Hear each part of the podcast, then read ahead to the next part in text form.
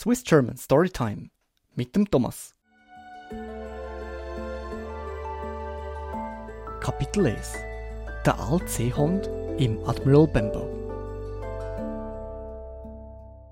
Der Gutsherr Trelawney, der Dr. Livesey und die übrigen Herren haben mich gebeten, unsere Fahrt auf die Schatzinsel von Anfang bis Schluss zu beschreiben und dabei nichts zu verschweigen, außer die genaue Lage der Insel. Und zwar da nur darum, weil jetzt noch ungehobene Schätze dort vorhanden sind. So habe ich die Federn ergriffen und versetze mich zurück in die Zeit, wo mein Vater den Gasthof zum Admiral Benbow gehalten hat.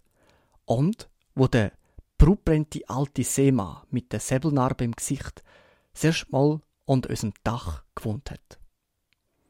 Ich erinnere mich an den Mann, wie wenn es gestern gesehen wäre. Wie er in die Tür von unserem Haus reingekommen ist während seine Schiffenkiste auf einem Schiebkarren nachgefahren worden ist. Ein grosser, stacher, schwerer, nussbrauner Mann. Sein teeriger Zopf ist ihm im Nacken über seinen fleckigen blauen Rock abgegangen. Seine Hände sind schwierig und rissig mit abgebrochenen, schwarzen Fingernägeln. Und die Säbelspuren, wo sich über die eine Backe gezogen hat, ist von einer dreckigen weißen Farbe gesehen. Er hat in der Wirtschaft umgeschaut und hat dabei vor sich her pfiffen. Dann hat er sein altes Schifferlied angestimmt, wo er später so häufig gesungen hat.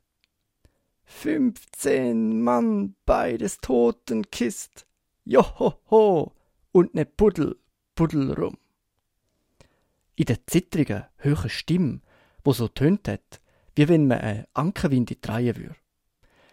Dann hat er mit dem Knebel, so dick wie eine Handspeicher, gegen die Tür geschlagen. Und wo mein Vater vorgekommen ist, hat der Barsch ein Glas Rum verlangt. Wo da ihm gebracht worden ist, hat es langsam ausgetrunken, wie ein Kenner, mit der Zunge den Geschmack nachprüfend, und dabei hat er sich durchs Fenster, die Strandklippe und unser Wirtsschild angeschaut. Schließlich hat er gesagt, da ist eine nette Bucht und eine angenehm gelegene Grogbeiz. Hast viel Gesellschaft, Maat? Mein Vater hat ihm gesagt, dass leider nur sehr wenig Gesellschaft käme. So. Ja, dann ist da der richtige Platz für mich. Hey dort, mein Mann, hat er einem Mann zugerufen, wo der Handkarren geschoben hat. Lad mal meine Kiste ab und bring sie rauf. Da wett ich ein bleiben. Ich bin ein einfacher Mann. Rum und Speck und Eier. Weiter brauche ich nichts. Und außerdem die Klippen dort draussen, zum Schiff beobachten. Wie Sie mir können sagen? Captain, können Sie mir sagen. Oh ja, ich sehe schon, auf was Sie raus wollen. Da! Und er hat drei oder vier Goldstücke auf den Tisch geworfen. Wenn ich da verzehrt habe, können Sie mir Bescheid sagen, hat er gerufen. Und dabei hat er so stolz ausgesehen wie ein Admiral. Und in der Tat, so schlecht seine Kleider gesehen sind und so gemein seine Sprechweise, er hat durchaus nicht wie ein Mann ausgesehen, wo vor einem Mast fährt, sondern ist offenbar ein Stürmann oder ein Schiffer gesehen, wo gewöhnt ist, dass man ihm korcht. Oder sonst hätte es Schläge. Der Mann, wo der Schubkarren gefahren hat, hat uns gesagt, die Postkutsche hätte ihn am Tag vorne am Royal George abgesetzt. Er hätte sich erkundigt, was für Gasthöfe an der Küste wären. Und wo er gehört hätte, dass man unser Haus lobe, und besonders, da vermute ich wenigstens, wo man es ihm als einsam gelegen beschrieben hat, hätte er beschlossen, bei uns Aufenthalt zu nehmen. Und da ist alles, was wir über den Gast haben erfahren Er war ein schweigsamer Mann. Den ganzen Tag ist er an der Bucht oder auf der Klippe rumgelungert und hat durch sein Messingfernrohr über die See und den Strand geschaut. Der ganz oben aber ist er in einer Ecke der Wirtsstube ganz nah beim Feuer gehockt und hat Rum und Wasser getrunken. Und zwar eine sehr steife Mischung. Wenn jemand ihn angeredet hat, hat er für gewöhnlich nicht geantwortet, sondern hat einfach mit einem wütigen Blick aufgeschaut und dort die Nase blasen, wie durch ein Nebelhorn. Und mehr und unsere Besucher haben bald gemerkt, dass man ihn besser in Ruhe lassen sollte. Jeden Tag, wenn er von seiner Gang zurückgekommen ist, hat er gefragt, ob Seeleute auf der Landstraße vorbeikommen sind. Am Anfang haben wir gedacht, er frage, weil er sich nach Gesellschaft von Kameraden sehne. Schließlich aber haben wir gemerkt, dass er da im Gegenteil vermeiden möchte. Wenn ein Seemann im Admiral Bembo eingekehrt ist, wie es ab und zu vorkommen ist, wenn Leute auf der Küstenstraße auf Bristol gegangen sind, so hat er ihn das verhängte Fenster durch angeschaut, bevor er die Wettstube betreten hat. Und wenn so ein Seemann anwesend ist, hat er sich immer still verhalten. Vor mir hat er auch kein Geheimnis aus dieser Sache gemacht, sondern hat mich im Gegenteil gewissermaßen an seiner Ohrruhe beteiligt. Er hat mich nämlich eines Tages beiseite genommen und mir versprochen, er wolle mir am ersten von jedem Monat ein silbriges Vierpenny-Stück geben, wenn ich nur mein Wetterauge nach einem Seemann mit nur einem Bein offen halten würde. Und ihm, sobald der auftaucht, augenblicklich Bescheid gebe. Wenn amix der erste vom Monat da war und ich meinen Lohn von ihm verlangt habe, dann ist es oft vorgekommen, dass er nur dort die Nase geblasen hat und mich mit einem wütigen Blick angeschaut hat. Aber bevor die Woche zu Ende war, hat er sich's jedes Mal besser überlegt. Er hat mir das Vierpenny-Stock gebracht und hat seinen Befehl, nach dem Seemann mit dem einen Bein ausgeguckt zu halten, wiederholt. Wie der Seemann mich in meiner Träume verfolgt hat, muss ich kaum sagen. In stürmischen Nächten, wenn der Wind die vier Ecken von unserem Haus geschüttelt hat und die Brandung in der Bucht gegen die Klippen donnert ist, habe ich ihn in tausenden Gestalten und mit teuflischen Gesichtern gesehen. Bald ist das B am Knäu abgenommen bald dicht an der Hüfte und dann wieder ist er ein ungeheures Geschöpf gesehen, wo immer nur ein einziges Bein Ends gesehen, wie er gejuckt und gesprungen ist und mich über Gräben und Hecken verfolgt hat, da ist für mich der fürchterlichste Albtraum gesehen. So habe ich mein monatliche Vierpenny-Stück eigentlich teuer zahlen, denn ich habe dafür die grässlichen Traumgeschichten in Kauf nehmen müssen. Wenn ich vor einem einbeinigen Seemann eine schreckliche Angst hatte, so habe ich dafür vor dem Captain selber weniger Furcht als andere, die ihn kennt. An Menge Abenden hat er mehr Raum und Wasser zu sich genommen, als sein Kopf hat können vertragen. Dann ist er manchmal, ohne sich um irgendeinen Menschen zu bekümmern, da gesessen und hat seine ruchlosen alten wilden Schiffenlieder gesungen.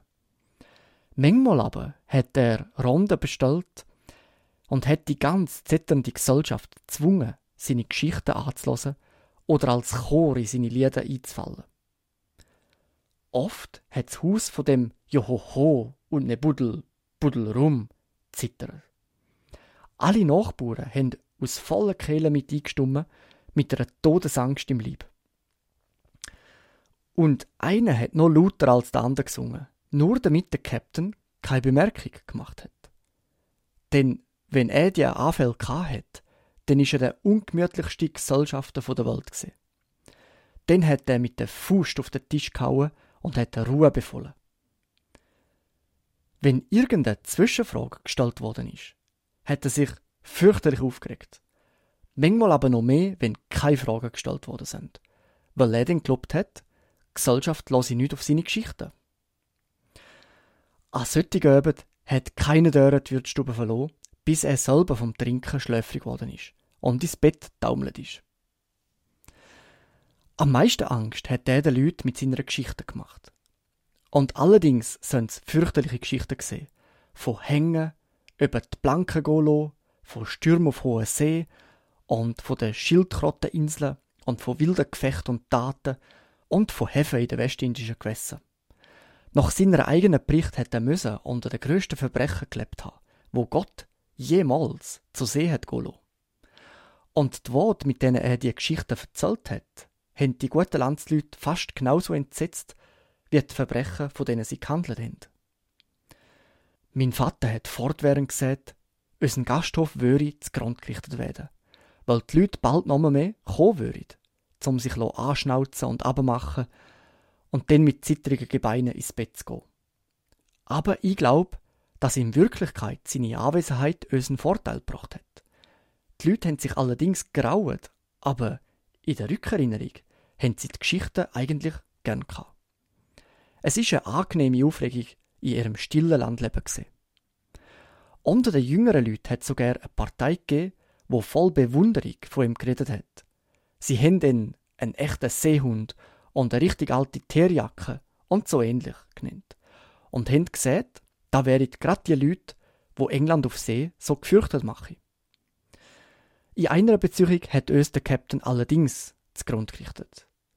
Er ist eine Woche nach der anderen geblieben, sodass die Goldstücke, die er auf den Tisch geworfen hat, schon längstens verrechnet sind.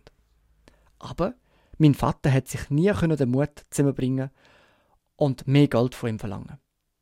Sobald er eine leichte Anspielung gemacht hat, hat der Captain so laut durch die Nase geblasen, dass es schon fast ein Brüllen war. Und hat mein Vater so wütig angeschaut, dass der die Wirtsstube verloren hat. Ich habe ihn nach solchen Abweisungen die Hände schütteln gesehen und bin überzeugt, dass der Verdruss über seinen Gast und die Angst, in der er gelebt hat, seinen allzu frühen unglücklichen Tod sehr beschleunigt hat. Während der ganzen Zeit, wo der Captain bei uns gewohnt hat, hat er immer den gleichen Anzug angehabt. Nie hat er etwas daran geändert, nur einmal hat er Strümpfe von einem Hausierer gekauft. Wo sich eine von den Krempen von seinem Hut losgelöst hat und abgehangen ist, hat er ihn so lo, wie er gesehen obwohl die Krempe ihn bei stachem Wind sehr belästigt hat. Ich sehe von meinen Augen noch seinen Rock, auf den er selber oben in seinem Zimmer einen Flick gesetzt hat. So oft, wie er da für nötig gehalten hat. Schlussendlich hat der ganze Rock nur aus Flick bestanden. Nie hat er einen Brief geschrieben. Nie hat er ihn bekommen. Er hat mit keinem Menschen Wort geredet, außer mit den Nachbarn, wo zu uns in die Wirtschaft gekommen sind. Auch mit denen für gewöhnlich nur, wenn er zu viel rumtrunken hat. Seine grosse Schifferkiste hat keiner von uns jemals offen gesehen. Nur ein einziges Mal hat ein Mensch gewagt, ihm übers Maul zu fahren. Und da ist erst in der letzten Zeit passiert, wo mein armer Vater schon sehr krank war und dem Tod nahe war. Der Dr. Livesey ist am Nachmittag zur Sportenstunde gekommen, um noch nach dem Kranken zu schauen. Meine Mutter hat ihm ein bisschen zu essen gegeben und dann ist er in die Wirtsstube abgegangen, um eine Pfeife zu rauchen bis sein Ross vom Dorf zurückgebracht würde. Weil wir haben im alten Admiral Bembo keine Stallungen hatten. Ich bin mit dem Doktor in die Wirtsstube gegangen und ich erinnere mich noch, dass mir der Unterschied zwischen einem sauberen, munteren Doktor mit seiner schneeweißen, gepuderten Perücke, seiner höllenschwarzen Augen und seinem liebenswürdigen Benehmen und den plumpen Landleuten aufgefallen ist. Besonders aber der Gegensatz zum dreckigen, zerlumpten alten Pirat, wo stach angetrunken an seinem Tisch gesessen ist und die aufgestützt hat. Plötzlich hat er angefangen, der Captain nämlich, sein ewige Lied zu brüllen. Fünfzehn Mann bei des Toten Kist, johoho, und ne Buddel, Buddel rum. Suff und der Teufel holten den Rest, johoho, und ne Buddel, Buddel rum. Am Anfang habe ich vermutet, das toten Kist sei die grosse Schifferkiste oben im Vorzimmer. Und ich habe sie in meiner Träume mit dem einbeinigen Schiffer in Verbindung gebracht. Inzwischen aber haben wir schon alle aufgehört, auf sein Singen zu achten. An dem Abend ist das Lied nur am Dr. Livesey neu gesehen. Und ich habe bemerkt, dass es auf ihn keinen angenehmen Eindruck gemacht hat. Weil er hat einen Augenblick ganz ärgerlich ausgesehen bevor er in seinem Gespräch mit dem alten Gärtner Taylor weitergemacht hat, mit dem er sich über ein neues Mittel gegen Gliederriss unterhalten hat. Der Captain ist bei seinem eigenen Lied lustig geworden und hat schlussendlich mit der Faust vor sich auf den Tisch geschlagen. Wir alle haben gewusst, dass er damit der Anwesenden hat Schweigen befehlen. Alle haben sofort aufgehört zu reden, mit Ausnahme vom Dr. Livesey.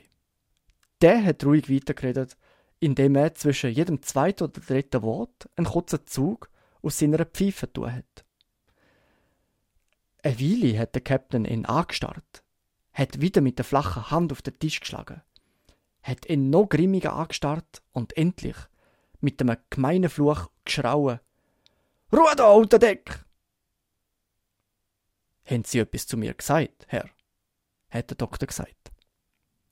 Und wo der Kerl ihm mit einem neuen Fluch gesagt hat, da wäre allerdings der Fall, hat der Doktor geantwortet. Ich habe Ihnen nur eins zu sagen, Herr. Wenn Sie mit dem Umtrinken so weitermachen, wird die Welt bald von einem dreckigen Schuft befreit sein. Die Wut vom alten Kerl war schrecklich zum Anschauen.